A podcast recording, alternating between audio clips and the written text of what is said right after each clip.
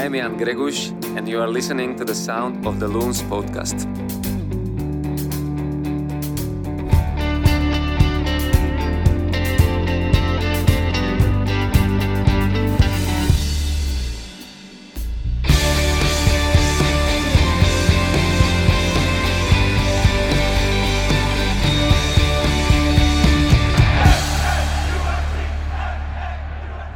Morning, afternoon, or evening, depending on when this finds you. Welcome to the Sound of the Loons podcast. I'm Steve McPherson, and I'm here with Calvin Williams. Cal, I just watched Spider Man Into the Spider Verse for the second time now that it's on Netflix. And I want to know who was your favorite superhero growing up, and do they have different ones in England? Or do you have the same ones? I think we have the same ones. Is it like is it like Bat Chap? no, but I wish that was the case. that sounds awesome. Um, yeah, we don't have different ones. Okay. Um, You got the same ones as us. Yeah. Uh, and it would probably be Spider Man, to be honest. I thought he was fairly handy. you Yeah. know. Um, That's one way to put it.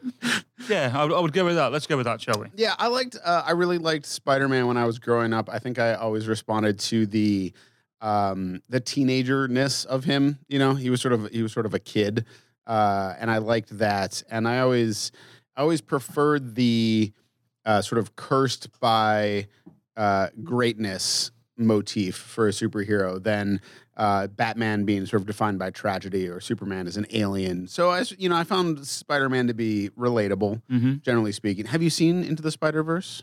No, I I must admit, I'm not a massive Marvel fan, to be honest. Okay. I'll, I'll watch them if it's out and about and, and if it's just on the TV, there's nothing else on. But yeah, not, not a massive Marvel fan, if I'm being totally honest. I will recommend to you this movie, regardless of your feelings about Okay. superheroes. Cool.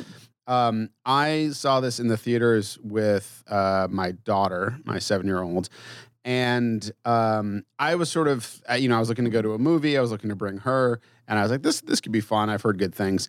Um, I wasn't really excited for a new Spider-Man movie. I sort of am not a huge uh, comic book guy to Mhm. begin with. Um, the the visual appeal of this movie is amazing. Like it's just it's one of those films that as you're watching it, it's animated. Uh, you begin to forget it's animated, but also everything that's great about it is made possible by it being animated. The art style is just gorgeous. The way everything is is done with the art is incredible. They do a lot of smart, funny things with sort of tying it into comic books um, and sort of a comic book style without it trying to sort of ape how a comic book is laid out. So Mm. it's really just, I mean, it's, I, I mean, I, you know, three quarters of the way into the movie, I was like, I am really into this. like, I am just, I am just super into it. So it's on Netflix now. So it's, it's free. Okay. Costs you nothing. The misses might enjoy it as well. I watched it with, with, with, um, My wife! last night. So, um, yeah. Okay, what's it called again? Sorry? Uh, Spider Man Into the Spider Verse. Okay. It has a silly name. Okay. Okay. I, uh, well, I shall uh, assume the movie is as equally as silly as the name, but and I shall give it a, Yeah. a watch Give- just because you've you've mentioned it, so I'll, I'll give it a go. Give it a roll and come back and we'll, we'll talk about it on a, a later episode. Okay, sounds good. All right. Uh, also, I should let everyone know this is a late afternoon recording, so it's going to get weird. It could go any sort of direction. If something couldn't it? happens, Yeah. this happens. before- This has happened before. Let's start with. Uh, we got a lot of things to talk about today. Let's talk about uh, the game against FC Cincinnati. Remember that one? Um, I'm being also blacked out. I mean, we were just saying that you know every week on the website we do Cal on the call where we have your calls for the goals. It was like a Godfather movie. It's I mean, it was like it was so long. You had so many goals to call. hmm Um, just for you personally, what happens when you're trying to call the sixth and seventh goals in a game and you've used all the words you have? Oh, no, nothing changes. I mean, start it's- screaming? it's- well, I, I screamed when they are about as, as wonderful as Hassani Dotson's goal was. Um, Mm. No, I, I, I What a goal. Nothing changes. I mean, it, it's just I, I um, commentate on what I see, and um, you know, of, of course, that there would be those who would suggest the vocabulary is, is slightly stretched, but um, no, I, I It's your job to stress the nothing changes. Yeah, Yeah. it's it's same. So, um, Adrian says, I don't know if you've heard this before. He says goals change games. um, he um, he basically says this every week, sometimes twice a week. Which it is a true statement, by the way. It you is know, but- not. It is not incorrect. Uh-huh. It is on the Adrian Heath bingo chart of of of con- of things that he says frequently. It Mm-hmm. is what it is. Is another one, but hey, is another one. Um, he's a great. He is very good at his at his job of uh, talking about the game, which is fantastic. He does say goals change games all the time. It's it's not a it's a true statement. It, it was particularly true in that game. Um, that's the fact that Minnesota United came out and looked good in a high press, you know, getting sort of possession of the ball and doing some of what they wanted with it. And then I got that feeling a couple minutes in of that what happens if they don't get something out of this? and they get scored on. Mm-hmm. And then they started giving the ball away a little bit. It seemed like maybe they were a little too focused on what they were going to do with the ball and not thinking about the fact that they had the ball. And then they they gave up that shot that Vito barely tipped and hit the woodwork. If that goal had gone in, that could have just changed the entire arc of the game. Yeah, you're, you're correct. I think if, if that goal goes in, I think Cincinnati completely and utterly bunker and make it very difficult to get through. And, you know, I, I still think we go and win the game with, with all due respect. But yes, um, certainly not by the magnitude that we that we did. Um, I, I think props to, to Mannone for making the save. Um, but I, I think Minnesota then reacted very, very well, and they kind of thought to themselves, right, okay, well now we've got to we've got to start playing. We can't let them get through like that again. And and Dali was he's a big boy. He um, he was able to to outmuscle the centre half and get the shot away, and um, he was an obvious threat. And um, I thought Minnesota started the game a little lackadaisical and, and not completely switched on. And I don't know if that's because of the element of expectation um, thrust upon them, and and um, you know m- maybe they they would have put some um, expectation on themselves from an individual point of view as well, thinking, well, th- this shouldn't be too difficult. But yeah, it had it had sort of that trap game look. You know, if, if you think back to Minnesota's first two seasons, some of those teams that they should have beat Mm. just lying down, and Yeah. they just didn't they didn't get up for the games. And so No. and so you know, any game where you're like, oh, you got to you got to believe you're going to be favored in this one. Um, Yeah, it can be you- a little tough. you can never have that mentality going into a game I- I- in any professional sport, college sport, whatever. You you can you can't go in thinking that. But I think um, such was the the difference in superiority. I, I would have I slightly understood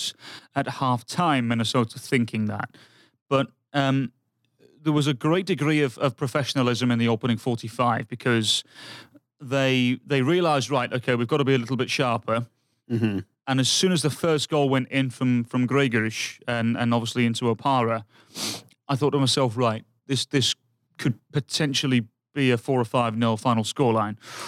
Um, and Cincinnati just systematically just pe- fell apart. Yeah, Th- There was nothing to them. Um, I thought defensively they were all over the place, uh, even ahead of them. I, I felt a little bit sorry for Ulloa, who, who was left hanging several times in central midfield.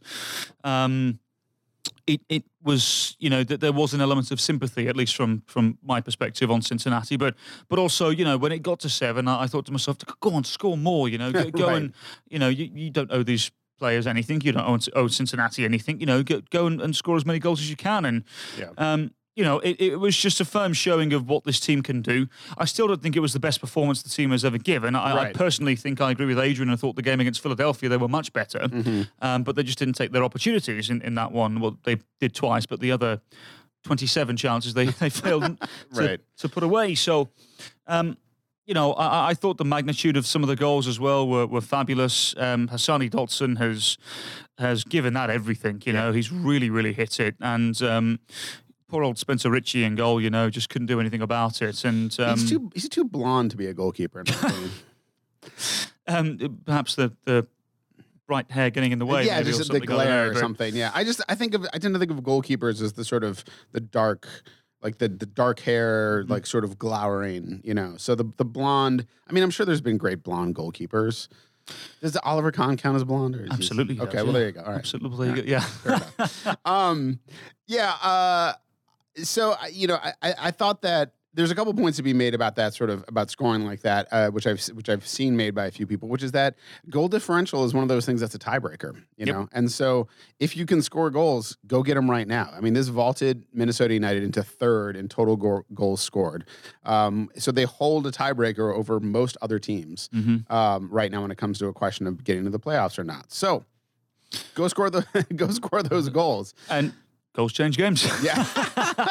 um, and I, uh, one thing that I thought was interesting is that you you know you think up 4-0 at the break. You know, you you you, you drop one, you get one back again. You know, you bring in some subs, right? Um, brought in brought in uh, uh, Kevin Molino and Mason Toye for Angelo and Darwin. Um, and then they go, they go and get, get a couple goals off. Lawrence Olum came in and was key in getting a goal. I mean, he he knocked it back out to Jan Gregus on the left wing, and he sent it back in. Um, you know, good timely subs, and then it wasn't just like, well, let's get some guys, let's get these guys some run. It was like a whole new game with new guys who wanted to score goals. Um, how much of it do you think? Was like you said, I think that wasn't the best Minnesota United performance. How much of it was Minnesota United how much of it was Minnesota United playing well, and how much of it was FC Cincinnati just playing like a wet Kleenex, basically? I think it was 60 40. Okay. Um, I yeah, think Minnesota fair. gave a good account of themselves, but I, I, just don't think Cincinnati had much to offer. Um, but there, there, were some goals that, that I thought were really, really good. As I mentioned, the Hassani Dotson goal I thought was fabulous. Yes, yep. Um, I want to talk about that in a minute. And the, the final goal, the, the goal for number seven as well, had me drooling because it was it was the type of football that Adrian Heath has wanted to play for so long. And, you know, when it broke away and you know, if if Toye would have touched it originally, he would have been offside, and he shows such great maturity yeah. yep. to leave it for Finlay, who's, who then squares it into Toye, who then I, I was convinced was going to unleash an effort again because he was full of confidence after just scoring his first ever goal in MLS and Minnesota's sixth. I thought to myself, he's a striker full of confidence, he's going to hit this. Yeah. But instead, he squares it across to Molino, yeah. who, who, makes it seven, and and you know it was beautifully crafted football, and yeah. um, you know as I said, for me it, it really showed an element of maturity about this side. And um, I, I, quite frankly, I think it could have been, you know, nine or 10, to be honest. But um, it, it was a, a, a it was a good performance in front of goal, mm-hmm. no doubt. And that is now 14 goals in three games. And I think whatever hoodoo was uh, surrounding Minnesota's front line previously has now well and truly been pushed aside. Yeah, yeah. At least, at least for the time being. I mean, I, and I think that's the, uh, you know, Adrian has said it before. It's you know, goals come in bunches they also change games. Um, and you know, for for a, an, an, attacker like he was, you know, it's like it's all about that confidence. And once you get that confidence rolling, you can see like, you know, we saw Darwin's July last year. We're getting into July again. Maybe that's his season. Uh, is is July hmm. uh, in Minnesota? So um, let's talk about uh, Hassani Dotson a Hassani Dotson appreciation moment here. Mm. First of all, two goals so far in his MLS career, two bangers he uh, was at training the other day, and you know all the guys who had who had played because there's this quick turnaround. They had a short training session. They got off the field, um, so the other guys were finishing up their training and they were they were leaving. We had done we had talked to Chase after the the the training was done. We were walking back to our cars, and Hassani came out because he was coming out of the locker room like in like a velour tracksuit, mm-hmm. like this just. And Vito was sort of giving him a little stick about like, oh, you dress like the Russian mafia now. You scored you scored two bangers and that's it, you know. So, uh, which is pretty fun. And Hassani was taking it, and uh, he, he, they were joking around, which was great. But man, he has really filled in pretty admirably for uh, there on the on the right uh, in the right back position. But uh, the you know the club keeps saying this is not you know he's filling in he can play all over the field, but they see him as sort of you know eventually a, a holding mid, a center midfielder. Hold up. And how do you see how do you see him evolving his game from where he is right now to the point where he can be um, you know sort of Ozzy's replacement in the long term, possibly in that position?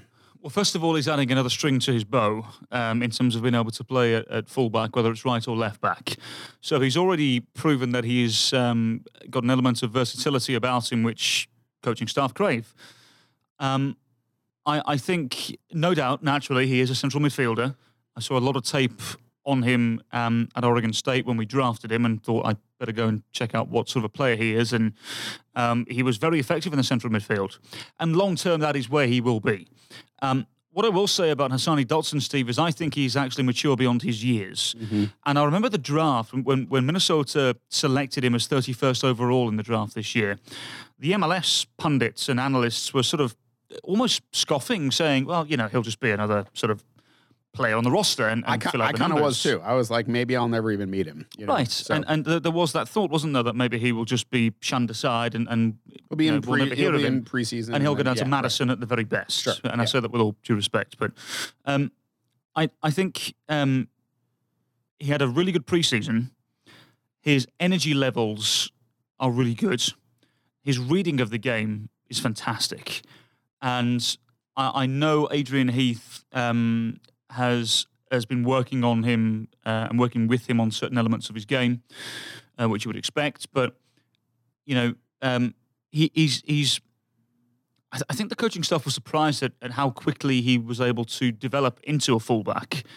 Um, and he's played there a couple of times at collegiate level, but we all know that's a completely different kettle of fish. Sure. Um, and I think Mark Watson, I remember chatting to about him. Obviously, more often than not, Watto, as he's known, will coach the back line during the week and, and talk about um, defensive responsibilities and whatnot, um, having played there for the majority of his career. Um, but I think um, the, the energy that Hassani possesses allows him to almost play this modern day fullback role, where if you, you have a couple of other um, draftees who would be put in that situation, I don't think they could. I think they they require a little more coaching. Um, for example, uh, you know Chase Gasper on, on his MLS debut, who, who I thought was was flawless uh, on his first MLS start. Rather, he um, at one stage I remember during commentary saying that um, he dropped back when Alonso received the ball, and Ozzy was saying, "Go forward, go forward, go forward," and Chase was just trying to simply offer Alonso another option and, and to go back and to go short if he needed support. But Ozzy was saying, "No, you've got to go forward here," and it just takes sometimes that little bit of coaching, whether it's on or off the field, to, to really develop and, and start to understand the system. And I think Hassani Dotson's understanding of this system as well has really stood him in good stead. Um, his footballing IQ is, is a lot higher than I think a lot of people originally thought. Yeah. And um, it, it, it goes without saying now the fact that, you know, for me, he's, he's one of the first first players on the team sheets, um, whether it's, you know, starting on, on the 18 because of his versatility. And, um, you know, obviously when Romain Metanire comes back, uh, he will be the obvious first choice at right back. I know the club have um, made some headway in in acquiring a left back.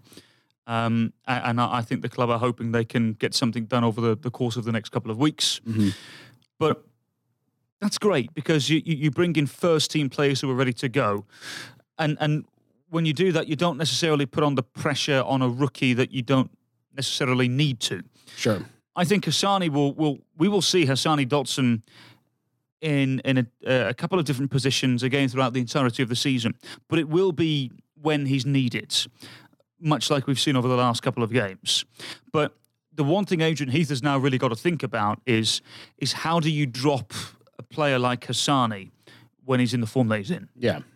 Yeah, I mean, and, and Adrian has said that's you know there are worse problems to have than trying to figure out. You know, if you add in Mason Toye looking a little more composed out there, Kevin Molino looking like he's coming back to something like you know his regular form, that's a great problem to have. You know, Finlay as well, by the way. Yes, also, um, everybody's, a lot of people are hitting on sort of where we were hoping they would get to. Speaking of which, flying a little under the radar compared to some of the other players, uh, Jan Gregus with three assists, the gentleman's hat trick, uh, got in the team of the week for that. Um, and I feel like that's a huge positive sign for him as a player who's, he hasn't been, he's been by no means bad this season, but he has maybe not quite been the level that you know overall that we were expecting in terms of changing the game. But a sign like that, like he's not, you know, he's, not scoring goals, which is not really his role, but he's he's contributing to those assists. He's controlling it in midfield. I think that that that kind of confidence and comfortability seems like it's really it's really starting to come to him now. Yes, but the question I have for you, Steve, is what what were we expecting from young Gregus? I, I is- wanted more bangers. Well, this I- is what I'm saying. Is is there is there an uh, uh, um, expectation in capital letters forced his way simply because of the DP tag? I, I think that there is. I think. I mean, I think that that's a natural thing that happens in MLS. When you have a player who's a DP, you're like, well, you should show up in, in the score sheet. And I think that most of us who who follow the game closely know that's not always the case. And I think Gregus has often made contributions that have not shown up on the score sheet. Part of that is because the, the players haven't been scoring. We know that the the team went through a scoring drought prior to these, these last three games of scoring 14 goals. Um, you can't get an assist if the guy doesn't finish the shot, right? So. Um, I think it's just nice to see him getting, you know, uh, again, we're going back to the Adrian's typical, you know, workhorses for phrases, but a little reward for his work, you know, which I think his work has always been there.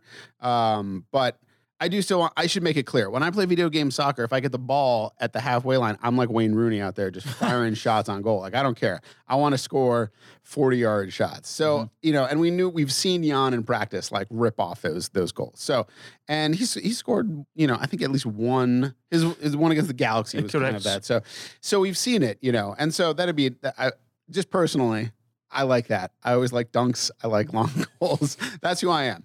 Um, but I just think that seeing, you know, three assists out of him in, in a game, you sort of get the sense of, oh yeah, he is really influencing the game. Yeah, I think he, he, he obviously did against Cincinnati, no doubt. And uh, he was given an awful lot of space in the centre of midfield because Cincinnati were hopeless in the Yeah, centre. Um, you know, I, I, as I said, I felt sorry for poor old Victor Ulloa, who was just left out to dry on many an occasion. I thought Eric Alexander was was woeful. Um, and, and it's such a shame because I remember seeing Alexander play for the Red Bulls not too long ago, and he was wonderful. Um, caught the attention of the national team, went to the January camp with um, with Klinsmann in the US, and um, it, it's amazing how players fall off so quickly. Um, Yeah. There's some player. FC Cincinnati has. Some, I like Ledesma. Like you know that goal was not you know a worldie by any means that he got, but it was his first MLS goal. Yep. Um, there's elements of his game as a winger that I think are really good. Um, you know they've got they're missing they were missing a bunch of players. They're missing they're missing Waston. They're missing Cruz. You know there's like there's plenty. They got they have issues. Yes. Um, but there were some bright points for them. I think on the on the season as a whole, not in this game particular. I think they probably would rather just not ever think about that game again. Well, I, I, I agree. Yeah, I think that's one to swiftly push aside and never think about it ever again. I wouldn't even look at the tape if I was uh, Yoann Damet, um, because there was nothing positive that came from it. But um, you know, I, I think you you have to cut them a little bit of slack, as you say. There were as, as many as eight players missing, and yeah. usually around about seven of those players start in that 11.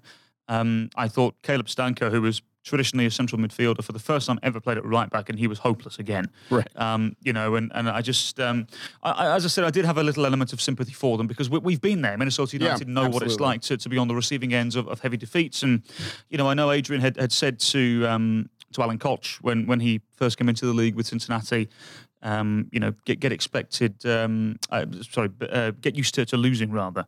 Um, expect to to concede a lot of goals um, because you you've come from USL where you've won a lot and you've played a certain type of football, and now you come into MLS where the quality is much greater, and you necessarily um, you can't necessarily play the football that you want to, and you have to be a little more rough and tumble, and you have to be supremely disciplined. Mm-hmm. Uh, and I just think when you haven't got your um, original roster of players that you you would use to usually execute that uh, that plan, it, it becomes even more difficult. And um, you know, my um, my thoughts go out to, to Yoann Damet. I, I, you know, it's not his fault at all. He, he's Yeah. just playing with what he what he can. And and what I will say about Minnesota is that look, I mean, you can only play the team that's in front of you. Yeah. So um, look, whilst I don't think it was um, a- an afternoon that uh, was, you know. Um, a performance that uh, really shows how good Minnesota United are. I think it was an afternoon in terms of scoreline that many will remember for a long time, and, and, and as they should do. Yeah,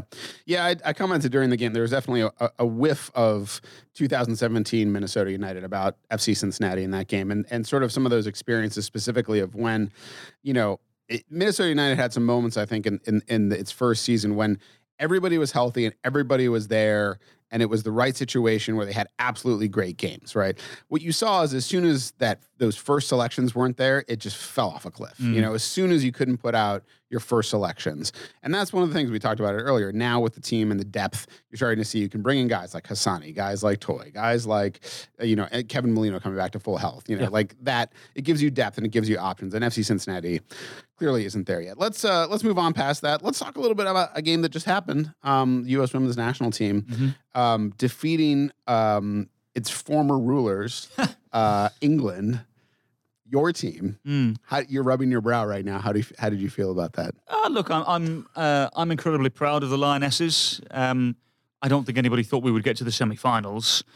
Um, I, for me, it was um, a really competitive game, Yes, which it could have gone either way. Yeah, and I was really proud of, of them for, for the efforts that they gave, and, and, and it the result was was decided within inches because of the the offside call, um, the penalty that was obviously saved, um, and, Alex Morgan eventually scoring the, the game winner. So I mean, I- I've got nothing but but good things to say about the, the England national team.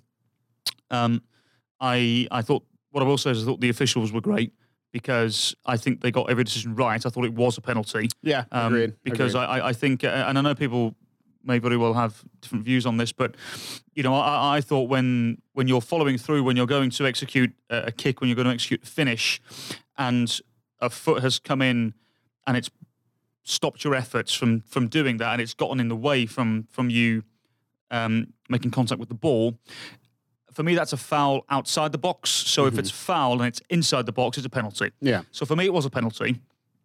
Um, but as we have learned over the past 30 years, England are hopeless at penalties. So uh, it didn't matter anyway because it wasn't a great penalty. by That was yeah, yeah, but I mean, it, it wasn't a great penalty. It was not Um, a great penalty, um, but it, it, you know, I think that I know there are question marks about the goalkeeping position for the U.S. Uh, in in some ways, you know, versus looking at like the history of Hope Solo and having a Mm. goalkeeper like that who's in your past. So you know, you you, you got to sort of like you got to play the team in front of you. It's like you got to save the penalty that was taken. So Yeah, absolutely. And then what I will say as well is, um, again, it came within inches, but the, the offside call wa- was the right call. Yeah. Um, you know, for, for Ellen White. Um, but look, I mean, as I said, I, I have um, nothing but pride for the Lionesses, um, and I look forward to seeing them in the, the European Championships in a couple of years. I think they've got a really good opportunity. Um, but uh, look, we just competed with the best team in the world, and in my opinion, the US will now go on and win the World Cup. Yeah, very good. I mean, I thought the the the game was as as enjoyable as watching something like that. You know, that opening game against Thailand is in some ways. I mean, to be on the edge of your seat, sort of watching this and like looking at penalties and going, "That's not a penalty," and then going, "Oh, man, your knee kind of comes in," and then you're hmm. thinking about it, and then you're trying to you get up for that save, you know, for that penalty being taken.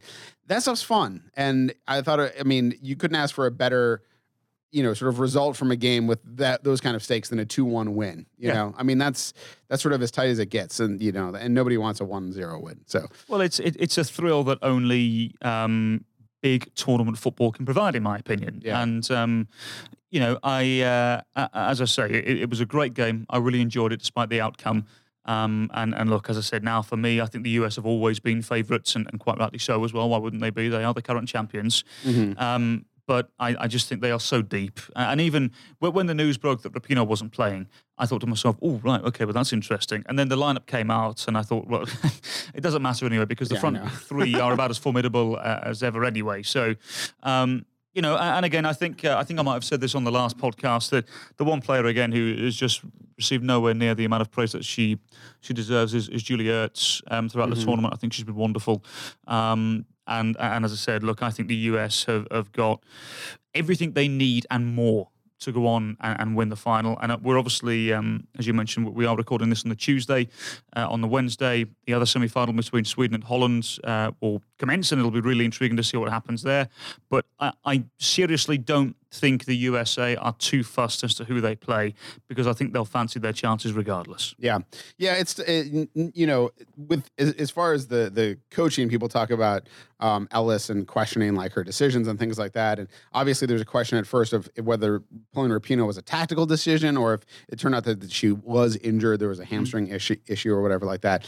To bring in Christen Press, you know, who any team would be glad to have. Yeah. uh, That uh, that's not too bad. Um, so it's interesting. It's interesting to me with Ellis because I think we spend a lot of time judging coaches based on results and things like that. It can be a little tough with her because the team is just so good that some of those decisions, it's like. You know, was her to, you know, like imagine it's a tactical decision, right? And then Christen Press scores that first goal. It's like, oh, brilliant. It's like, yeah, but the whole team is just really good. You know, um, not to say that it's an easy job. It's a very difficult job to coach really talented teams. I think as any any coach, you know, you talk about Phil Jackson, those guys in the NBA who have coached, you know, many all stars. It's not easy to manage egos, manage minutes, manage all of that, and they have all of that to deal with. So, yes, uh, entertaining game. Uh, I hope they go on and and whip Holland uh, really badly. Uh, we have an intern Billy here whose uh, family is from the Netherlands, and uh, I want him to be sad. So. Um, just because that's who you know, he's 21 and he's a good-looking guy, and he's got his whole life in front of him, and you know, uh, He deserves some sadness. he deserves a little sadness. So, anyways, um, let's talk a little bit. We got two games coming up this week. We got San Jose and Montreal in one week.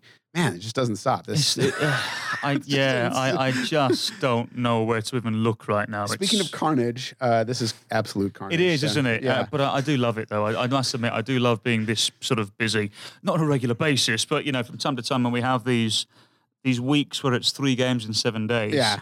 Um, I, I do quite enjoy it. The, the only thing is, is that you know we, we have an away game uh, in Montreal, as you mentioned, um, which is a, a firm part of this, and the travel and everything. It does make it all a little more, little more difficult. But um, Yeah. you know, no, I, I'm excited, Steve. I, I, I always enjoy going to Montreal because it's it reminds me very much of, of a European city. um, Yeah, and, and Montreal's a great place. yeah, and, and you know, it doesn't feel like you're there for MLS at all because everyone's speaking French, and, and Yeah. it's um, feels like you're there for a Champions League game, actually, if anything. And um, they always have a good atmosphere. Um, soccer's very popular there as well, so I always enjoy going there. But anyway, let's talk about San Jose 1st Let's talk about San Jose first. Um, do you think the Quakes are for real? Define for real.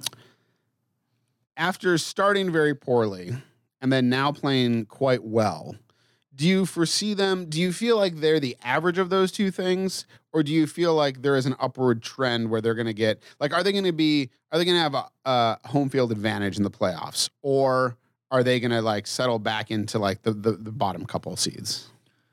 I think they are a product of a system that has taken a little bit longer to figure out than they would have originally hoped. Mhm. And you have to credit Almeyda for sticking to his guns and con- Yeah. and continuing to huge that you you know because sorry to interrupt you but like this is one of the things is that I, I i think i remember saying this early in the season that when you have a system when you have a you're a coach who's like this is how i want it to be if you start with that system and you implement it and then it's not working everyone's going to say scrap it just play Mm. you know bunker and counter just play stupid i'm going to say stupid just play stupid football right like it's sort of what you look at FC Cincinnati is sort of you thought like that's what they were going to do. They're going to play. They're going to play four or five in the back. You know, they're going to play a bunch of midfielders. They'll just they'll just bunker. Um, that's not what San Jose did. They were like, this is Almeyda was like, this is the system. This is what we're doing. We're sticking to it. If you don't stick to your system, then what are you as a coach? Like, what are you as you're like, this is my belief and this is how this is supposed to go. And so I admire that. And he stuck to it and the, the players have caught on to it. You know, some of the players have been moved around the field a little bit, you know, like they they found the, the the right positions and they've they've learned some new skills. Um, and I think it's, you know, it's it's fun to watch. Um, is one of the things about the man marking system because it's just it's a lot different than what you're used to. So Yeah, and I think for Minnesota, possession is going to be really key here, uh, and and ball retention, full stop, basically, because once you once they have the ball, um, it it can very easily uh, cause you an issue in terms of that they can pull you out of shape very very easily. So I think ball retention is is really really key, more so than than regularly for Minnesota United on, on Wednesday evening. Um, I, I also think, Steve, that it, it's just taken a couple of individuals time to just adjust as well. For example, Judson, the, the central midfielder, the Brazilian, um, I thought he had a, a, a torrid time marking Darwin Quintero in, in the, the first game these two played at um, Avaya Stadium in week two when Minnesota won 3 0. Um, now, after watching a little bit of tape, he he seems much more comfortable in his role. He he, he knows where to be at what time. Um, and also, you know, they- they, they've tried uh, Eriksson in a couple of different roles as well, but he seems so much more comfortable in a, a 10 role as opposed to a wide role. Um, Yep. Whether it's on the right where he, where he cuts inside or on the left where he, where he tends to would go to the byline and play across. The wide role didn't seem to properly work for him, at least on a regular basis or regularly enough anyway. He seems so much more comfortable as a 10. Um, and then it's, you know, uh, the two wide players either side of him. I mean, I mean look, for, for me, Vako Qazaishvili has been great over the last couple of weeks as well. yeah, especially last um, week. I mean, he had exactly. game. exactly. So I, I just think it's just taken people, uh, individual players, a little longer to understand the system that Almeyda wanted to implement. Um, and, and now we're seeing the rewards of them sticking to their guns. And, um, you know, I- I, think Almeyda as well. Um, I, I'm intrigued to see what this team is going to look like in in a roundabout either a month's time or two months' time, because the window obviously opens on Sure. um, on the seventh, uh, to my knowledge, and I, I think he'll try and bring in a couple of more players, a couple of players that he wants and, and knows. He's already brought in the Mexican winger, winger Fierro, who who he had at Chivas Guadalajara. Um, and and I just think it's going to take a, again just a little more time for, for players just to to adapt and, and for players to, I guess, understand what they what they need to do to um, to be successful in the in this formation and this system. Um, but again, you know, as we said uh, so many times during the first two years of this podcast, if you have the players to play a certain way, then it makes it a lot easier. Yeah. And I think Almeyda has taken a lot of a lot of his own time to to coach players individually into how he wants them to play. Um, and I know uh, Kindred St. Auburn was, was telling me before she knows the, um, Tommy Thompson, the midfielder. Uh, there's a family connection there somewhere, and uh, I think he and uh, a handful of other um, American San Jose players took it upon themselves to start learning Spanish, Yeah, so they could that. connect Yep. with Almeyda a little better. And again, it, it's all little things like this that, Yep. that really help any sort of coach, any sort of team. So um, I I heard Adrian say and identify this as the biggest game in club history. Um, and I kind of had a little think about it. And uh, originally my thought was, well, that's uh, slightly far fetched. But um, now that you think about it, because Minnesota United have now identified themselves as somewhat playoff competitors, and and uh, I think it's safe to say Minnesota are exactly where a lot of people thought they would be. This will be the first real time at Allianz Fields at, at this stage of the season where we play a team that is in and around us Yeah. at Allianz Field, a place where you would expect to win. And I, I think if Minnesota do win, it puts them in a category where people automatically expect Minnesota to be a top five, six Western Conference team. Mm-hmm. Whereas if they lose, again, I think question marks start to appear, and people say, right, well, Minnesota haven't yet figured out how to really play at Allianz Field. They're still a little bit uncomfortable. Are they as good as people thought? There are some obvious frailties still there. So I think psychologically, I, I agree with Adrian big time. Yeah, I think. Um, I mean, I'm looking at the standings, and I think that you know the the thing is is that San Jose is is a team. I, th- I think the knife fight for Minnesota is with FC Dallas and San Jose. Really, this is you know I think the upper tier is you've got your LA's and Seattle. Um, Seattle is obviously a, a little rocky right now, working with, through some issues with f- forwards and things like that. Yes. Um, but you know, I presume the Sounders are going to be there. Uh, the Timbers could vault themselves all the way up into that conversation uh, by the end of the season. Houston, who is just below Minnesota right now, I, I tend to think that um, they had a great start to their season and they've stumbled, but that's also mostly because they played a bunch of home games and they played a bunch of road games, and they basically win their home games and lose their road games. So, um, so I think that the fight is really in that the four, five, six right now. And it's true, Minnesota sitting on 24 points. A win would vault them over FC Dallas. I mean, this is contingent upon those the games those teams are playing. Right? Well, well I was going to say It can be very different by the end of the week, but I'm saying that you, get, Yeah. you get into that upper, you're getting into that. It's the difference between being sixth and being fourth. You know, by the end of the day. I mean, it, it's the West is beyond wild this Yeah. year, Steve. Yes. Fourth place FC Dallas are on 26. 12th place Kansas City are on 19. Yeah. It, it's it, every game counts. It's not. Yeah. It, there's not, there's not a lot of breathing room in there. and we're in July. yeah. yeah. It's gonna be. It's it's it's gonna be wild. It's fun to be involved in it. Let's let's talk real briefly about Montreal. Obviously, situations are going to change a lot um, based on. There's a lot of teams playing double game weeks. So after Wednesday, a lot of things will be different. Montreal, though, um, I've always liked. Um, Montreal. I liked uh, uh, Piatti is is, is terrific. I think Taider is maybe underrated. Tide's awesome. Um, and he's and he's very good. I like their defense. I like this approach. I like the approach of, uh, especially on the road, they just bunker and then hit on the counter. I like counters. Um, I don't know if anybody else knows that, but um, quietly in my mind, given the, how much we talk about DC and Philly and Atlanta, quietly Montreal are third in the East right now. They Um, are. Although they have a negative seven goal differential, which is a little unusual, uh, but they've taken 30 points out of 20 games, so that's one and a half points per game. It's fairly comparable to Minnesota's 1.41 points per game. They've played three more games. Um, what's your assessment of of Montreal? In in some ways, I mean, in some ways on the road, it's it's interesting to watch them because on the road they just don't even try to score. Um, at home, it's a little different. W- What's your assessment of going into to play them at Sta- Stade Saputo? Is that Yeah, Stade Saputo, yeah. Thank you. Um, very good with the pronunciation. Thank you. Um, Merci. Montreal are a good team. um, when you look at their roster from an individual point of view, you think, yeah, you know, they, they are a good team. Um, I'm surprised they are as high as where they are. Uh, what I will say before I, I, sort of go into the roster is I, am very happy for Rémi Garde as well because yes, we talked about it last season. Yeah, at one stage, that. I really thought he was in trouble. Yeah, um, yep. and, and and I thought he got a really really um, rough time at Aston Villa um, when he was uh, he was let go.